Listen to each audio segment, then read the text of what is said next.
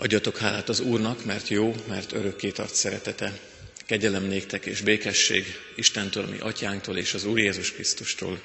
Amen. Mi segítségünk, Isten tiszteletünk megáldása, megszentelése jöjjön az Úrtól, aki Atya, Fiú, Szentlélek, teljes szent háromság, egy örök és igaz Isten. Amen. Imádkozzunk. Mennyei Atyánk, örökkévaló Istenünk, te egyszerre vagy megközelíthetetlen világosságban, és együtt vagy a megtört szívűvel. Köszönjük, hogy mindenen túl vagy, de mégis itt vagy minden által, mindenekben, és mi bennünk is a lélek által.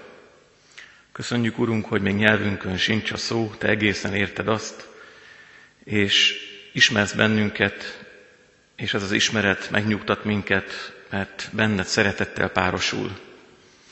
Urunk, köszönjük neked Krisztusban megmutatkozó szeretetedet, köszönjük, hogy a lélek által közelebb vagy hozzánk, mi mint magunkhoz. Urunk, elétárjuk életünket, elétárjuk mindazt, amit megéltünk az elmúlt órákban, napokban, vagy akár a múlt heti Isten tisztelt óta. Sokféle történés, élménynek voltunk részesei, sokféle nyomot hagyott ez bennünk, sebeket, fájdalmakat, kérdéseket, de az öröm, a jóság, a szeretet, a szépség is átölt minket, ezért hálát adunk. Urunk, kérünk, adj nekünk tiszta szívet, rád bízzuk életünket és magunkat, múltat, jelent és jövőt, úgy, ahogy vagyunk.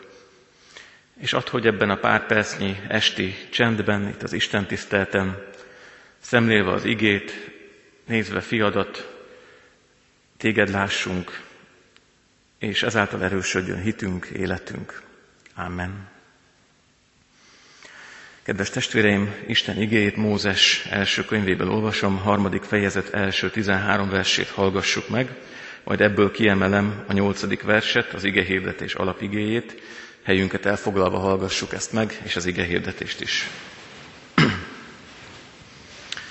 A kígyó pedig ravaszabb volt minden mezei állatnál, amelyet az Úristen alkotott. Ezt kérdezte az asszonytól. Csak ugyanazt mondta Isten, hogy a kert egyetlen fájáról sem ehettek. Az asszony így felelt a kígyónak.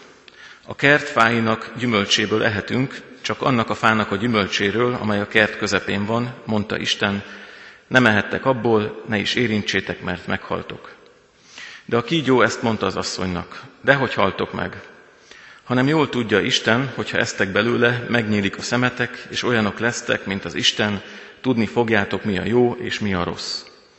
Az asszony úgy látta, hogy jó volna enni arról a fáról, mert csábítja a szemet, meg kívánatos is az a fa, mert okossá tesz, szakított a gyümölcséből evett, majd adott a vele levő férjének is, és ő is evett. Ekkor megnyílt mindkettőjük szeme, és észrevették, hogy mezítelenek. Ezért fügefa leveleket fűztek össze, és ágyék kötőket készítettek maguknak. Amikor azonban meghallották az Úristen hangját, amint szellős alkonyatkor járt kelt a kertben, elrejtőzött az ember és a felesége az Úristen elől a kert között. De az Úristen kiáltott az embernek, és ezt kérdezte, hol vagy? Az ember így felelt, meghallottam hangodat a kertben, és megijedtem, mert mezítelen vagyok. Ezért rejtőztem el. Az Isten erre azt kérdezte, ki mondta meg neked, hogy mezítelen vagy? Talán arról a fáról ettél, amelyről azt parancsoltam, hogy ne egyél. Az ember így felelt, az asszony, akit mellém adtál, ő adott nekem a fáról, és így ettem. Akkor az Úristen ezt kérdezte az asszonytól, mit tettél? Az asszony így felelt, kígyó szedett rá, azért ettem. És kiemelném a mai igét, az igéhirdetés alapigéjét a nyolcadik versből. Amikor azonban meghallották az Úristen hangját, amint szellős alkonyatkor járt kelt a kertben, elrejtőzött az ember és a felesége az Úristen elől a kertfái között.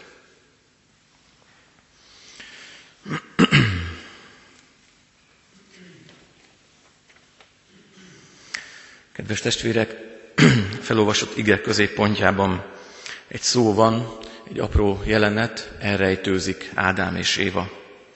Ez a jelenet, az elrejtőzés jelenete, ez sok szülő, nagyszülő számára ismerős, egyfajta családi jelenet, amikor egy gyerek rossz fát tesz a tűzre, és a szülő közeledése felébreszti a gyerekben a félelmet, vagy adott esetben valami enyhe fenyegetettséget, ugyanis megszólal a lelkiismerete, és aztán a gyerek elrejtőzik a közeledő szülői tekintet elől.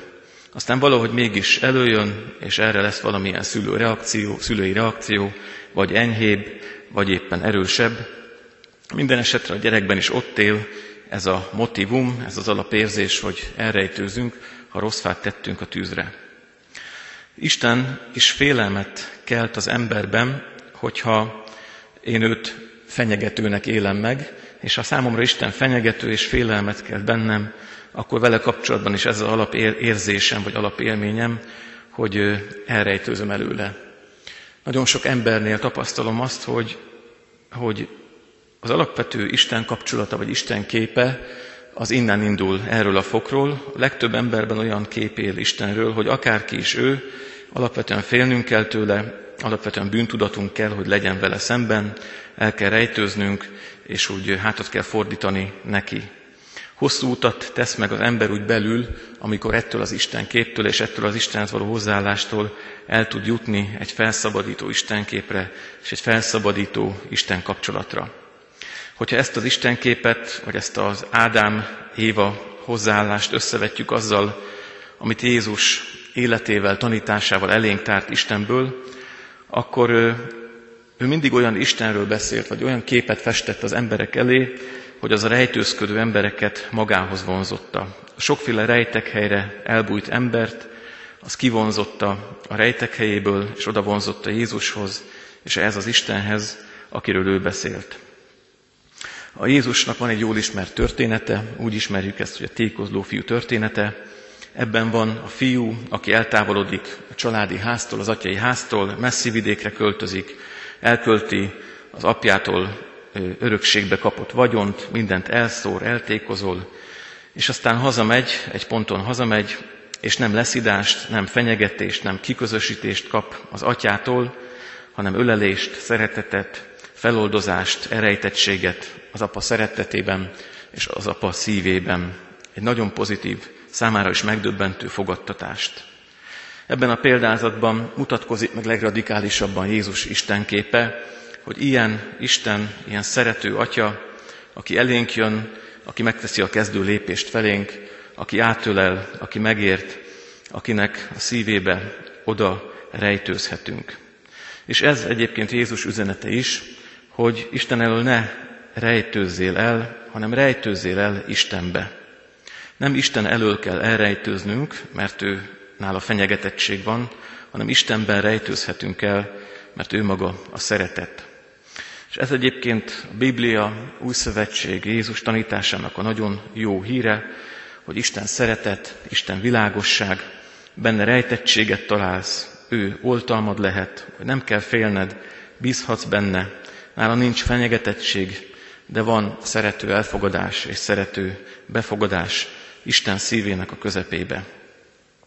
És ha rábízod magad, ha odadod magad Istennek, ennek az oltalmába és elrejtettségébe, akkor azt átélheted, amit Pálapostól mond a kolossébelieknek írt levelében, hogy az életünk el van rejtve Krisztus által az Istenbe. Az életünk el van rejtve Krisztus által az Istenbe. Olyan ez, mint mikor a kicsi kenguru, a kenguru anyának az erszényébe el van rejtve, és az ő szív dobogásának a közelébe, melegébe be gubózik, és ott élvezi édesanyjának az ölelését. Egy evangélikus teológus, akit a második világháború vége felé végezte ki, Dietrich Bonhoeffer, halála előtti másfél évben börtönben volt, és itt írt egy verset, amely úgy kezdődik, hogy áldó hatalmak oltalmában állva. Ő maga kiderül a börtönből írt leveleiből, hogy nagyon gyakran átélte teljesen érthetően, hogy ebben a helyzetben minden bizonytalan, minden fenyegetett, nem lehet tudni, hogy ki végzik, mikor végzik ki, mikor lesz vége a háborúnak, valószínűleg legrosszabbra számított, de mégis mindebben a helyzetében úgy tekintett Istenre, és úgy élte meg Isten közelségét, hogy áldó hatalmak oltalmába rejtve élem az életemet. Isten hatalom és Isten erő, egy áldó erő, aki oltalmaz, akinél elrejtettséget találok, akár ilyen helyzetekben is. Akkor kórházban beszélgetek emberekkel, akkor a hitben járó embereknél is látom, tapasztalom ezt a kettősséget.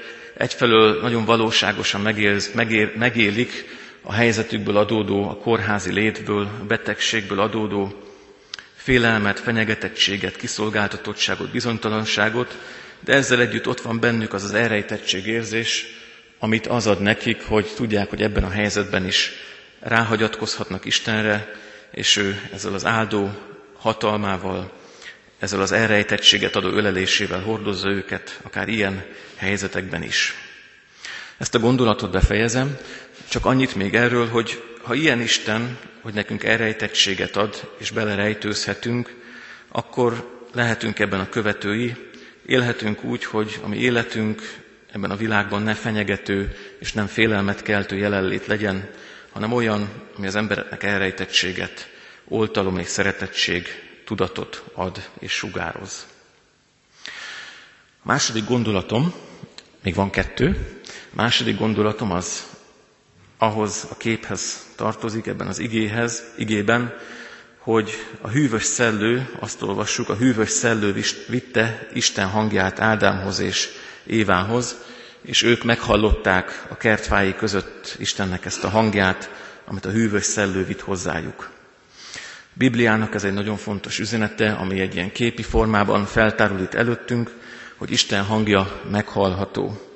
Isten tud úgy kommunikálni az emberrel, hogy az felfogja azt, ami a tőle hozzáérkező üzenet. Isten megtalálja úgy a mondani valójának a közlését, közlési módját, csatornáját, hogy az ember akárhogyan is, de felfogja, megértse, hogy ez most Istentől hozzám szóló üzenet volt. Ez nem valószínű, hogy a fülünkön keresztül érkezik, nem is valószínű, hogy csodálatos dolgokon keresztül, de az ember belülről biztosan tudja, hogy Isten szavát értettem meg.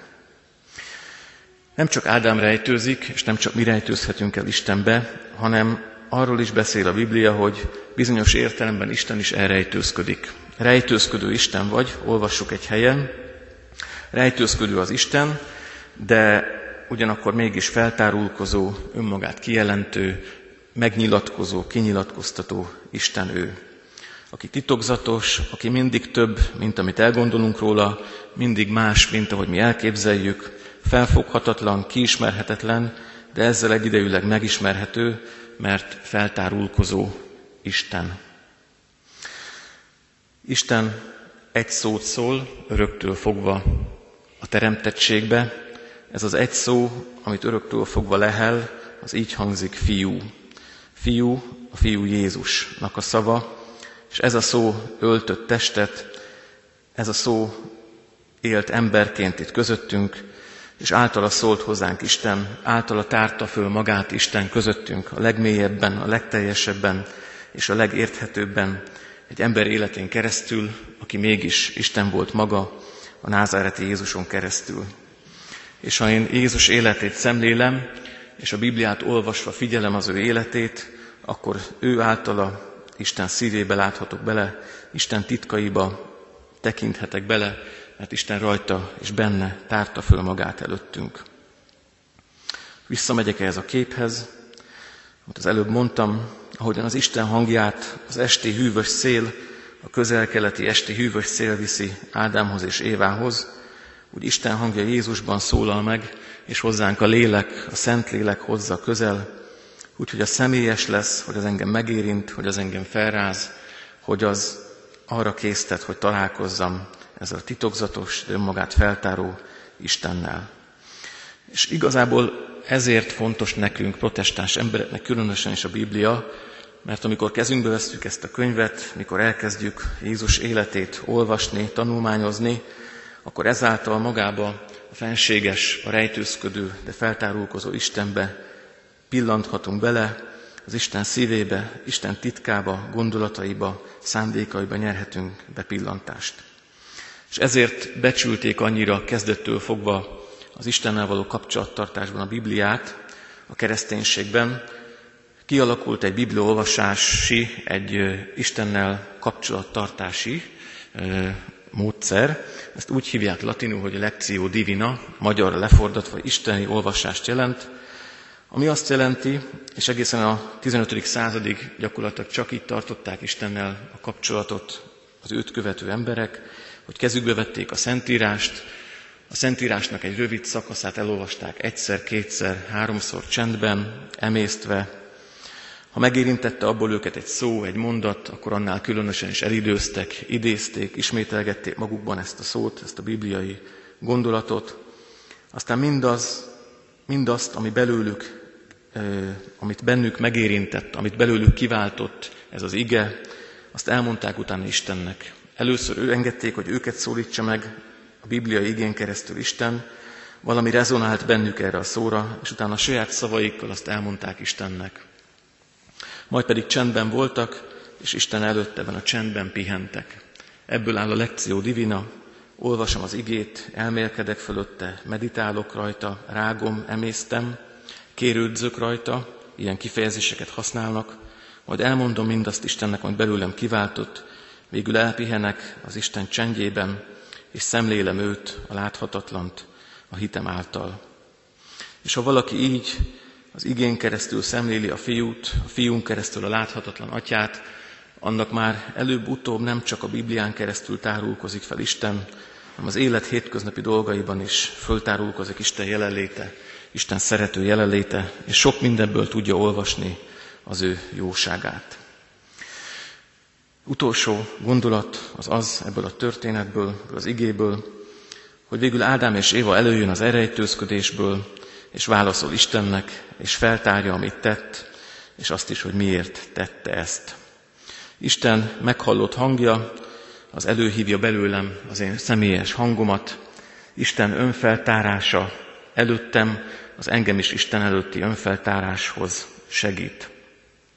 Hogyha Isten elé tárom az életemet, kiönthetem neki szívemet, megnyithatom magam előtte, akkor semmit nem kell elrejtenem, mindent kimondhatok előtte, és mindent kiadhatok magamból neki. Én az életemben nagyon sokszor éltem meg, hogy, hogy nem boldogultam dolgokkal, vagy éppen elakadtam dolgokkal, és hál' Istennek ilyenkor mindig találtam valakit, akitől segítséget kérhettem, van, amikor alkalmbeszélgetés volt, valamikor hosszú hónapokon keresztül heti, két heti rendszerességgel találkoztam lelki gondozókkal, szakemberekkel, és rágtuk át a magam dolgait, és ezekben a három órás, órás találkozásokban mindig az volt a megdöbbentő, hogy maximálisan megbízhatom abban az emberben, aki szembeül velem, tudom, hogy a titkot, amit kimondok, azt meg fogja őrizni, tudom, hogy megért engem, akármit is mondok ki magamból, elfogad engem, és ezekben a beszélgetésekben, beszélgetés sorozatokban egyre jobban gyógyulok, könnyebb leszek, tisztább leszek, szabadabb és elevenebb. Amit én megéltem ezekben az ember és ember közti találkozásokban, és ahogyan gyógyultam ezekben, én ugyanezt élem meg az imádságban Istennel, amikor föltárulkozhatom Isten előtt, amikor mindent kiadhatok magamból, amikor oda tehetem egyszerűen magamat neki, és odathatom magam és mindenemet Istennek. Nála is ezt a felfogadást, megértést, elrejtettséget, biztonságot élhetem meg, ahol tisztulok, szabadabb leszek, gyógyulok, és elevenebb lesz az életem. Ezért mondja azt Pál, hogy semmi felül ne aggódjatok, hanem minden imádságotok alkalmával, háladással tárjátok fel kéréseiteket Istennek, vagyis föltárhatjátok magatokat Isten előtt. Egy imát írtam, és ezzel az imával zárom az igehirdetést, és foglalom össze az elhangzottakat. Próbálom lassan elolvasni, akár mi magunk is mondhatjuk magunkban. Istenem, köszönöm, hogy nem kell előled elrejtőznöm, és semmit sem rejtegetnem. Köszönöm Istenem, hogy Jézus által elmondtad nekem, hogy szeretsz, és benned elrejtőzhetem. Benned van létem teljes elrejtettsége. Te előtted feltárhatom magam, odathatom magam teljesen neked, mert Te is feltártad magad, és Te is odattad magad teljesen nekem. Ámen. Folytassuk ezt az imát egy percnyi csendben magunkban, mondjuk el a saját imánkat Istennek. Még nyelvünkön sincs a szó, Te egészen érted azt, Urunk. Mégis köszönjük, hogy mindent megfogalmazhatunk és kimondhatunk neked. Urunk, áld meg mindazokat, akik itt vannak most a templomban, kinek-kinek életútját, élettörténetét ismered, tudod, kinek mire van szüksége. Ezt a jót te add meg mindenkinek, gazdagon kérünk. Áld meg szeretteinket, családtagjainkat is. Rád bízzuk, Urunk, a gyülekezeti tagokat, az egész teremtett világot, különösen is azokat, akik szenvednek, akik félnek, akik fenyegetettségben vannak, akik megterheltek, akik az élet árnyoldalában vesztegelnek. Hadd érezzék meg jóságodat, szeretetedet. Istenünk, könyörülj meg azokon, akik kórházban vannak, könyörülj meg azokon, akik valamilyen gyógykezelés alatt állnak, a gyógyulást várják. Áld meg a betegeket, segítsd azokat, akik valamilyen megoldatlansággal küzdködnek, krízisben vannak, valami mély sebet kapott az életük és szenvednek, áld meg azokat, akik veszteséget élnek meg.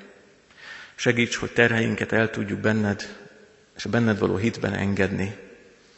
Urunk, szereteted vezessen minket minden napjainkban, és add, hogy mi is tudjunk jóságod, szeretetet továbbadói lenni.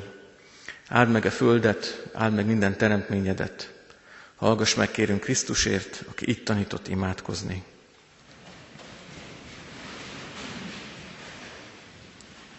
Mi, atyánk, aki a mennyekben vagy, szenteltessék meg a te neved. Jöjjön el a te országod, legyen meg a te akaratod, amint a mennyben, úgy a földön is. Minden napi kenyerünket add meg nekünk ma, és bocsásd meg védkeinket, miképpen mi is megbocsátunk az ellenünk védkezőknek. És ne védj minket kísértésbe, de szabadíts meg a gonosztól, mert Téd az ország, a hatalom és a dicsőség, mind örökké. Ámen. Semmi felől ne aggódjatok, hanem imádságotok és könyörgésetek alkalmával, hálaadással tárjátok fel kéréseiteket Isten előtt, és Isten békessége, amely minden értelmet meghalad, meg fogja őrizni szíveteket, gondolataitokat a Krisztus Jézusban. Amen.